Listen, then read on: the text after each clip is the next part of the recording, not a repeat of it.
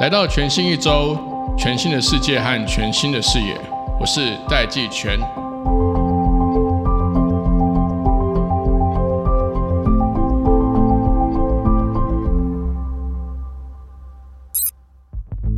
Hello，各位听众朋友，大家好，我是戴季全，欢迎回到全新一周。最近啊，有两股趋势，其实发展的越演越烈。其中第一股趋势呢，是环境运算。我们从最早期的 Cloud AI 到 Edge 运算 （Edge Computing），到现在今年 Google 大力去推动的环境运算，让运算跟 AI 可以无所不在。有越来越多的创业者或越来越多新创，都是在这样的一个趋势方向上去创业，跟产生很多新的服务跟新的发明。另外一个趋势呢，其实是 digital twins。当 NVIDIA 去推出 Omniverse 这样的平台，不管是人还是城市还是车辆，像 BMW 的这个生产的这整个流程，都可以在网络上面去模拟跟测试。那在这两股趋势的碰撞下，我们今天特别邀请到 Waymo 的新任执行长刘云迅 David 来跟我们聊一聊。原本从共享运具出发的 Waymo，到现在变成每一台车上都有一台黑盒子，它变成五千个点，不管是移动的还是停在停车格上的，它成为智慧城市很不可或缺的一个基础设施，也成为这些平常的这些通勤族们、上班族们不可或缺的这个生活伙伴。到底在这两股趋势里面看到了什么样新的机会和挑战？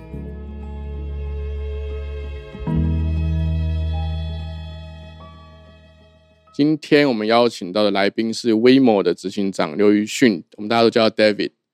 你要不要先跟听众朋友打个招呼？哎，所有节目的好朋友，还有小轩哥，好久不见，大家好。好，David，首先我想跟你聊的是，呃，你知道过去啊，荷兰在一九六零年的时候，那个时候他们在发展城市的时候，因为人口越来越多，其实它的交通意外就这个数量也就越来越多。那当时的荷兰政府他们的规划方式是预想在二零三零年的时候。如果荷兰的人口数成长到一千万的等级，那应该要怎么去设计他们的都市发展跟交通的这个运输规划？我们回到现在，其实我们都知道现在有非常多 AI 技术或者是 Digital Twin 的技术。如果从这些角度，从你的经验来看，呃，整个都会地区他们的交通服务的发展，应会有哪些可能性，或是你是用什么样的观点来去预测这样的运输服务的发展？我我觉得要回答这一题其实很。回到非常单纯的一个消费者，他通常为什么会呃这个使用共享运具的起点？好了，嗯嗯嗯，那他就是要今天要有 A 到 B 的移动的需求，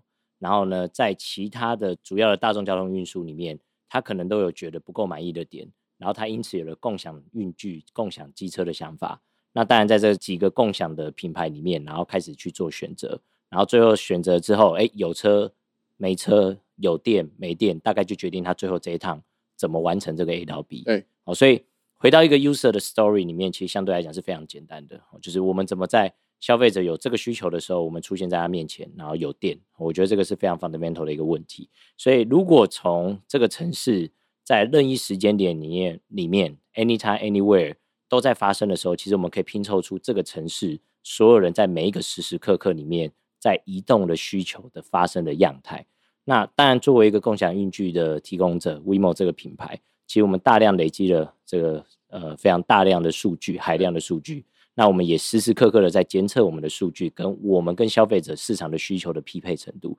所以政府或一个城市的管理，老实说，等下可以聊。但对我们身为一个业者，其实我们最关心就是消费者他今天有需求的时候有没有车，有没有电。那我们这个其实就很不断的加速去运转，说我们应该要怎么把。车子跟电力就是配置到这个城市真正的需求，那这个其实大量的运用非常多的数据。哎，你这个你这个 model 很有趣，就是说，呃，荷兰当时它当然没有共享运具这种东西啊，所以他们其实是用一种比较类似，就是这种 macro，就是巨观经济学，就是啊，我人口成长数会怎样？我依照现在的这个出生率，所以我估计人口会成长成怎样？那他们的。呃，他们当时当然没有这些数据的这个应用，当然也没有这么精确的可以提供点到点的这个服务，所以他们用这种比较巨观的模式去去推的时候，它就是啊会成长到多少人，所以会有多少住宅，所以道路要多宽，然后往哪一些，比如说呃几期几期的计划去这样往往去延伸这样，所以但你刚刚讲的反而是完全是另外一个切角，是从用户去了解他的使用需求，跟他在。服务上面是不是有什么落差，然后来透过这个数据的这个这个基础来去提升这个服务的这些量能，然后来逐步扩张没错，服务的量能。所以其实基本上你们不会去预测说台北市十年后或者是五十年后人口数是多少，啊不会，其其实你看的就是用户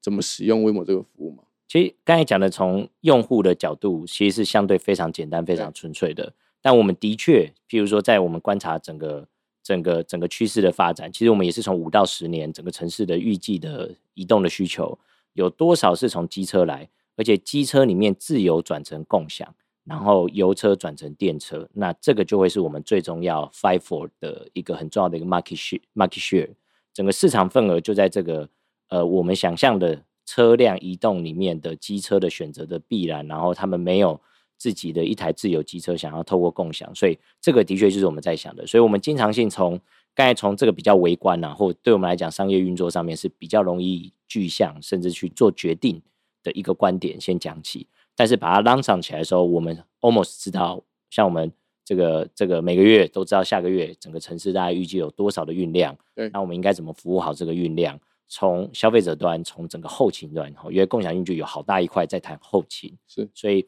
在这整个里面，其实还是非常 macro 在思考。那当然，我们就会去 project 说，好，再给我们五年的时间，如果这个城市消费者 onboarding 到共享的渗透率越来越高，哦，那这个渗透率随着逐步越来越高的同时，那我们有这么多的业者要提供多少辆的机车去满足他们 daily 所需要做到的移每一趟的移动，那就会成为这个城市很重要的一个大众准大众运输的一环。所以这个老实说，就是我们从五到十年的发展去想的。当然，现在威摩尔的机车看起来就是一个，它就是电动车。可是其实据我所知，里面是不是有一个 Jeffrey 之前俗称是黑盒子的东西？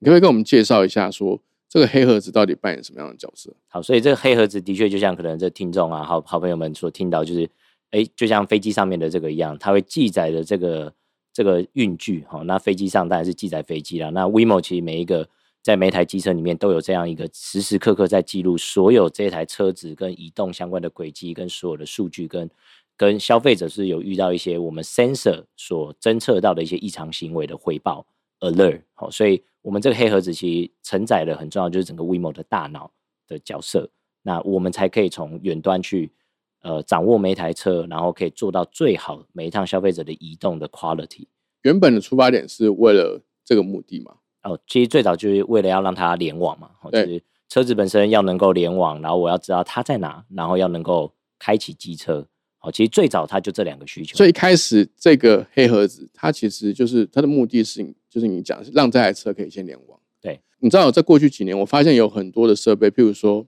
呃行车记录器，它本来不是联网的，但联网之后呢，它就突然越来越 smart。嗯行车记录器哦。然后像最近有最近有很多台北市政府有开始推动推动很多科技执法，就是以前那个测速照相，我相信它是没有联网的，我相信。但我知道它在趋势上面，这个只要它的这个摄像镜头是有联网的，它其实可以执法的范围就越来越多。它包含说，它只是联网给这个警员，可能在办公室看，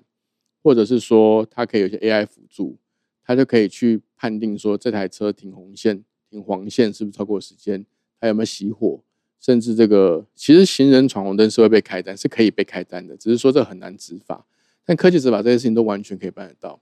就是以后连人脸辨识，因为它是它是公众场域嘛，公众场域你在那边闯红灯啊，或者是跨越马路啊，本来本来警察依法就可以开单，但以后这些东西，呃，当这些原本没有联网的设备联网之后，它是不是就开始 smart 起来？是啊，因为所有的其实就会回到它一定是先从数据的取得，那不外乎就是图跟影像。对如果要讲交通产业，然后就是一张具有证据力的图，哦，跟一段具有证据证据力的影像。那透过这个资料的取得之后，透过 computing，哦，那这个 computing 不管在 cloud 或者在 local，其实它大部分时间已经可以做到一个基础判断。那判断完之后，就可以知道说，好，那符合某一定的 criteria，那它应该被分类到这个就是应该开罚或者是不应该开罚。哦所以当这个终端的这个这个摄影机最后一里在监控的这个设备一旦联网了，其实这些事情都是可以对应，就是 accordingly 的去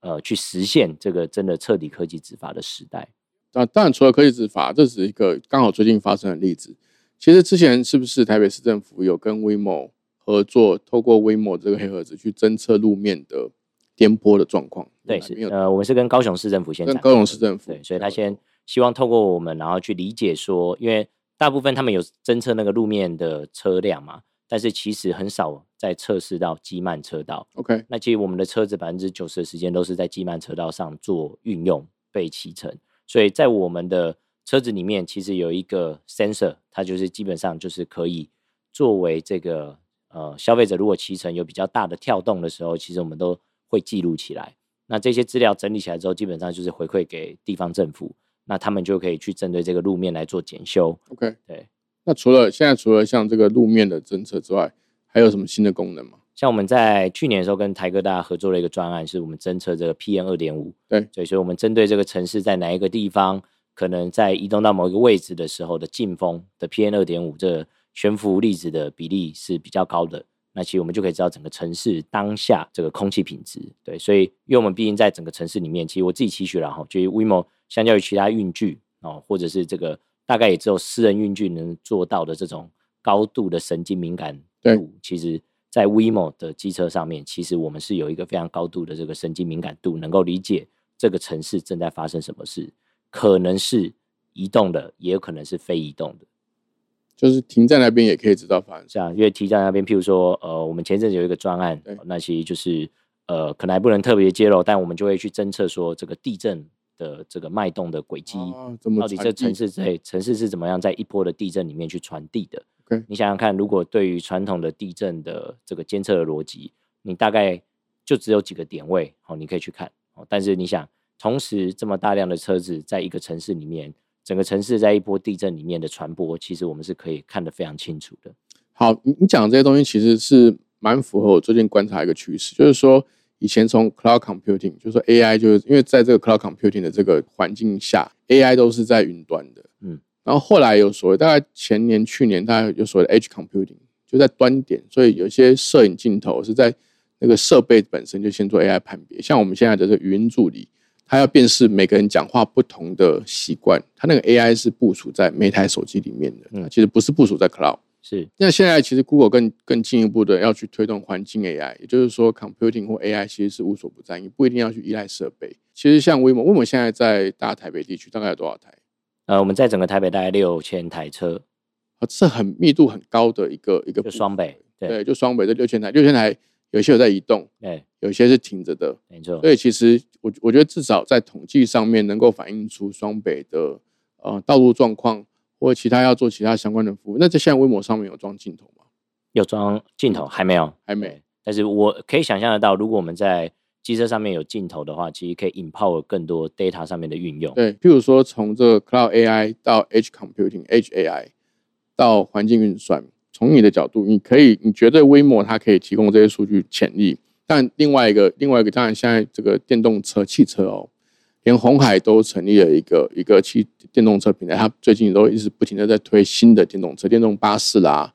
不同 model 的电动车，整个大的一个一个一个趋势叫 smart mobility。从这个角度来看，你看到 smart mobility 有什么样的一些趋势或是一些呃重要的事情，可以跟听众朋友分享？回到传统的机车好了，可能这样呃听众会比较理解。传统机车其实大部分时间它就是一个完整的功能性的移动工具，所以当这台车只有单纯的移动的这个功能的时候，基本上我就是骑乘然后停下来等等的数据，基本上就是这一台机车他自己知道，甚至消费者也都不知道。这知道你可能是发生问题去了车行接上一些这个数据的侦测的一些设备，哦，那老板可能知道来协助这台车做鉴检。但是现在呢，基本上走到车联网的时代，然后再加上五 G 的应用，好，所以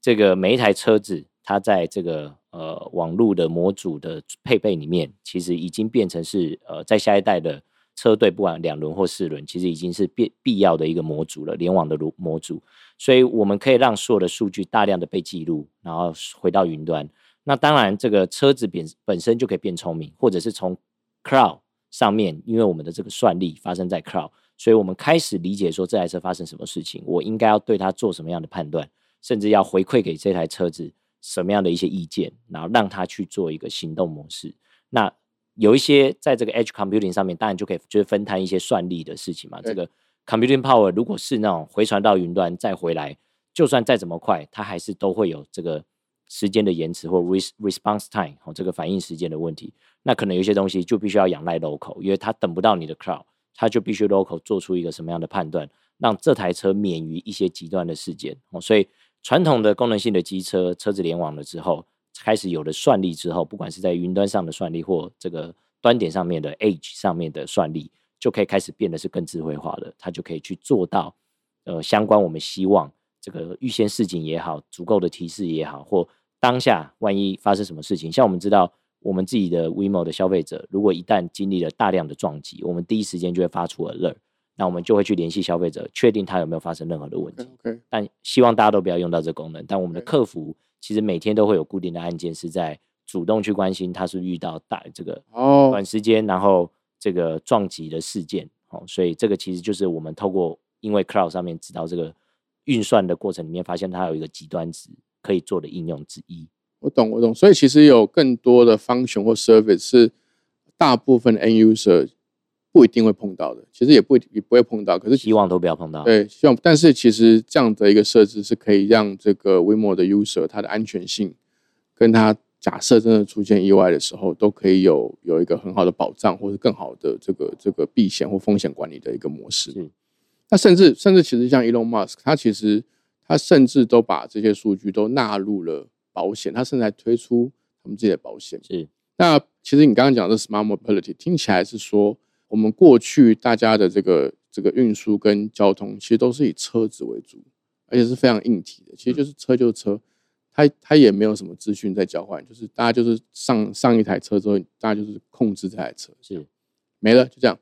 但听你刚刚这样分享，其实这个意思是说，Smart Mobility 其实是很 AI 驱动的，其实是很透过这个用户的数据回传，然后去甚至有很多新的。呃，状况或新的可能性都是从软体或 AI 去数据来回推，说你们这边要去怎么样重新去定义这些事件或这些状况或这些服务，来去改变 Smart Mobility 的这个样貌。是这个车子本身有了智慧，有了开始有了算力，它可以做出一些判断或做出一些事情。但我觉得在最终的想象里面，其实车子彼此会沟通。对，你可以想象今天一个呃，这个好就讲特斯拉好了。它今天要进到一个巷道，可能在前方三十公尺处有一个小朋友在玩，然后要冲出来。其实一个转弯里面，当然这个特斯拉有非常高度的这个自动驾驶或一些这个预判的机制。对，但可能在那个范围里面有任何一台 WeMo 的存在，其实我们就可以知道当下那个环境，如果有任何小朋友移动到一个车辆的位置，然后是不正常的停留的时间，或者是它是短时间的介入，其实我们就可以做一个 local 的 push，然后可以跟任何一台车子沟通说，哎。有一个物件跑到了马路上，所以车子彼此沟通的时候，我觉得那个会更 empower 这个城市在 smart mobility 上面可以变得更安全，然后大家的驾驶行为变得更舒适。这完全是一个新的技术环境，因为这一阵子大家在讨论这个智慧车的时候，有越来越多的占比在讨论的其实不是智慧车，是智慧道路。嗯，所以其实你刚刚讲那个很重要的一个点是说，因为威摩它的分布是很广的，而且因为它本来就是共享运具的一个商业本质。所以当它不动的时候，就是智慧道路的一部分。是这个 surveillance 啊，觉得我我可以其 overall 可能是比这个相关这个政府要设设设定或设计的这些可能接口像弄的这个闭路电视，其实我们可以在 enhance 他们想要的这整个知道对于细节的掌握程度，嗯，更弹性，部署上也更快。是这个在未来的智慧城市的想象，其实是非常具象的。我先拉回来来聊这个微摩这间公司本身。就是最近有推出越来越多不同的商业服务，其实包含从订阅制啦，或者是像你刚刚讲的，跟更多的运具业者，就是跟其他业者合作，这样可不可以跟我们分享一下，说你上任之后的一些新的想象跟做法？好，所以的确刚才小泉哥这边有提到，其实我们在呃九月二十六的时候推出了这个 WeMo Pass，对对，就是可以想象到这种交通工具的这种 Pass，因为我们想要在消费者跟我们的关系是变得更简单、更直接，而且我们可以。针对核心用户可以回馈更多的逻辑，所以回到订阅制的逻辑，完完全全就是我们可以去施做到消费者身上的。所以一个月只要九十九块，我们发现消费者其实经常性的使用，在三趟的骑程里面，二十分钟内都免费骑，就是包含在这九十九块里面。所以我们发现会可以满足很大一部分在城市里面生活的消费者。那这些消费者他除了一趟的移动，我们可以满足他可能最基本的这三趟以外，他骑越多，其实折扣是越多的。嗯，所以对消费者来讲很简单，他选择 WeMo 当做他最重要的移动交通工具的一个选择。那他骑中骑乘的越多，我们就反馈越多，跟这个回馈越多。那不止骑乘啊，我们其实也在这个 WeMo Pass 推出的时候，其实很多的这个就是呃 lifestyle 的这些业者，其实都找着跟我们合作，是他们希望这些经常性骑乘移动运具的这些年轻人哈，或者是上班族小资，他们其实经常性会有一些生活上的需求，那他就可以跟我们帮斗。所以他就譬如说，我们骑到八趟的时候。骑到十二趟的时候，你可以去换一个蛋卷冰淇淋，去换一个炸虾，对，然后你可以再去那个干杯集团，对，那我们可以去换相关的这些赠品。所以对消费者来讲，一趟的骑乘，它不只是骑乘了，它是你整个生活都可以因为有了这个 WeMo Pass，你跟 WeMo 很轻易，而且是有力度，而且是有温度的连接，比以前好玩多了。对，你知道吗？以分钟计费，我在骑的时候，我自然就会想要吹到底。虽然 WeMo 也有安全，它它它有它的安全限速啦，是，但我还是想要吹到底，因为它是以分钟计费啊，你你超过那个不知道六分钟还是几分，还是四分钟还是六分钟，就是超过十五块啊，低消对对，就会低消六分钟，对对，所以这个新的订阅制其实是另外一种消费形态，就不止啊，所以我们知道消费者就是为了要赶那个一分钟的租车跟还车。可能那个当下的情绪也好，或者是非常 intense，紧张，对对，所以我们这个全新推出的这订阅制服务叫 WeMo Pass，九十九块，前三趟的二十分钟都免费的逻辑。那我而且我们让消费者呢，因为我们常常看到消费者就是为了要租车啊，匆匆忙忙，然后要移车挪车什么的，觉得他租借的那前三分钟，我们呢只要你这个码表还没有动，就是你的这个加速还没有开始，前三分钟都是 WeMo 买单。就是如果你是 WeMo Pass 的消费者的话。那无不希望就是说，WeMo Pass 的消费者是可以，就是很从容的、很自在的使用我们的机车的服务。那我再进一步问，在技术跟商业策略部署上，你们有预计往哪些面向发展吗？我觉得整个技术上面，其实 WeMo 有非常好的技术底。好，那当然这个呃呃，那个小泉哥也都知道说，对，在创办人这个软硬体相关的这技术，甚至本身的这整个 WeMo 其实有很好的一个基底啊。所以我想象是把应用面这个变得更广。然后跟消费者的连接变得更直接，然后大家更有感。那所有的东西回到应用上面，都是可以从我们的技术上面去创造的。所以技术有一个消费者的应用去连接起来，其实这是我上任之后其实一直在推动的事情。所以消费者他今天可能不管在 App 上面也好，或者是这个车子上面也好，像这个车厢盖的打开。可能我们其实有一个秘技是按我们的 Power 键按两下就可以打开哦，所以我们先从这个先贴 Sticker 开始，消费者常常按按按都没办法跳起来，那我们也会在按的界面里面去提示他说你可以去做这个 Power 键的操作，所以诸如此类的一些小细节，我们就从消费者，我每个礼拜大量针对这个可能这个数以百计的消费者的意见的回馈，然后每个礼拜在做这个产品上的讨论或者 SOP 内部 SOP 或者是我们在这个后勤上面的 SOP 的调整。好，所以我觉得基于一个很好的基础底下，其实我能做而且要做的事情相对就很单纯，把消费者的体验做到最好。其实这个消费者体验做到最好，后面有很多可能性就打开了。因为我常会在路上看到很多根本没有人在停的机车格，你知道吗？我在开车的时候，我就会想说，这些机车格为什么不能变停车格呢？因为真的真的都没有人停。所以其实其实威 o 对于这些消费者的使用行为。或者是不管是骑乘机车的，还是各种不同运具的合作，其实对于整个路况跟路面的需求的那个精确度会越来越高。嗯，随着运量越大，其实这个数据量一定是越大。好，但停止在路面的时候，其实有大量的数据在回馈。了解，好好，这些这些东西，我相信在未来微模都会有更好的可能性跟发展。到时候我们再来请你来跟大家分享。那最后一个 part，我要开始要做这个董事会的 模拟，好，模拟做真瞻啊。对对对。你之前不是在赖 TV 吗？是赖 TV 就是拍，就是给大家追剧跟看剧的嘛。对，对？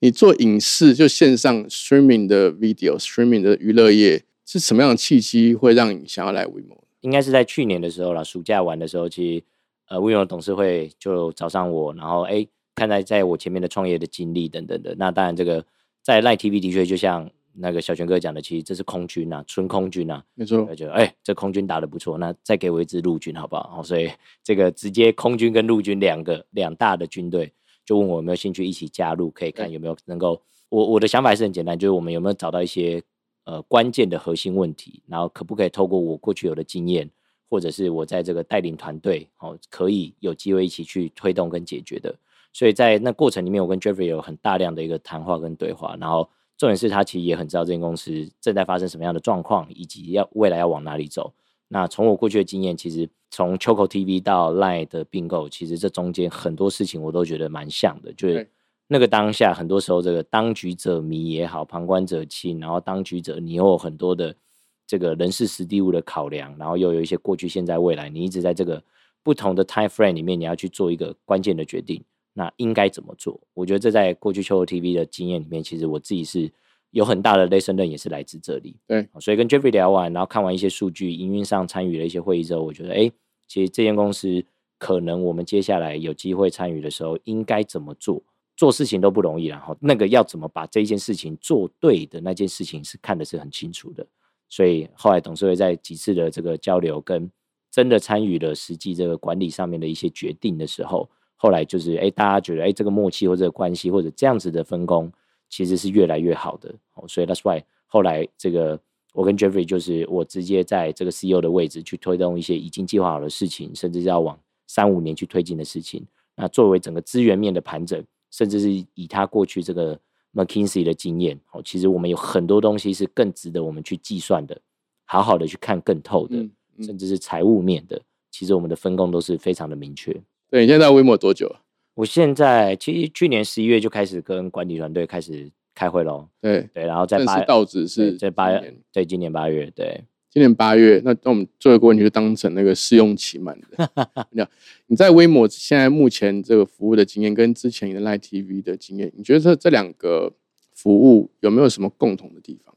我我其实都是这两个服务的大量。使用跟忠诚使用者，对对啊，因为不管作为一个线上的影音串流的使用者，那这个当然就是我在做秋口的时候，我很能直接反馈这消费者可能会怎么使用，对，或喜欢怎么使用。那 WeMo 更不用讲，Before 这个董事会跟我开口前，我就是这个城市会经常性使用共享运具的一环一个消费者，然后那 WeMo 是我很重要的一个选择的品牌。那但我对于 WeMo 的骑乘上面也有相当的意见，其实是在我脑袋中的。那那创业家个性啊，所以如果能够加入团队，然后能够一起卷起袖子去改善那些，我认为这些如果改善起来，消费者一定能够很有感的感受 WeMo 不一样的。然后我相信那个对公司来讲会是一个可能会是下一个下一个成长很重要的一个过程。That's why 我们其实在这个月为了要让消费者感受不一样，而且我们六岁了，对，就整个 WeMo 的品牌满六岁，我们又推出了全新的 rebranding，就想让消费者重新唤起消费者。知道说，哎，其实 WeMo 在做的改变，包含了刚才小泉哥讲的，就是我们在新的视觉的车辆上面，开始有了这个消费者反馈很久的这个手机支架，手机架它就可以在上面装装载，然后可以作为导航之用。但骑乘中千万不要使用。不会不会，因为我会我我对这个需求很高，是因为我自己是个路痴，没有导航真的很好，真的没有办法。所以对啊，在在我们陆续把这些车辆 upgrade 成这个 rebranding 的。车辆的时候，其实我们会把这个相关的周边看得到的跟看不到的很多东西都不断的在升级。好，所以简单讲，其实你觉得一样的地方就是，我觉得第一个就是还是以用户为核心，是去想着整个服务 solution，然后增加服务的品质跟量。这样，那第二个就是，看来你还是很 enjoy 跟着团队一起去解决问题的这个过程。因为我觉得这些问题解决完，消费者一定很能够感受。秋口其实也蛮多经验是来自于这种，就哦。消费者的大量的喜欢，是因为我们其实发现了他们一些可能在其他平台服务里面没有没有发现的这些问题，或对他们来讲 ignore 的那些问题，没有被满足的东西。对，没错。好，今天非常谢谢 David，就是微摩的执行长刘玉迅来到我们节目当中，希望以后有机会可以再邀你回来跟我们分享微摩的进展跟成绩。好，谢谢小泉哥，谢谢 David，谢谢大家。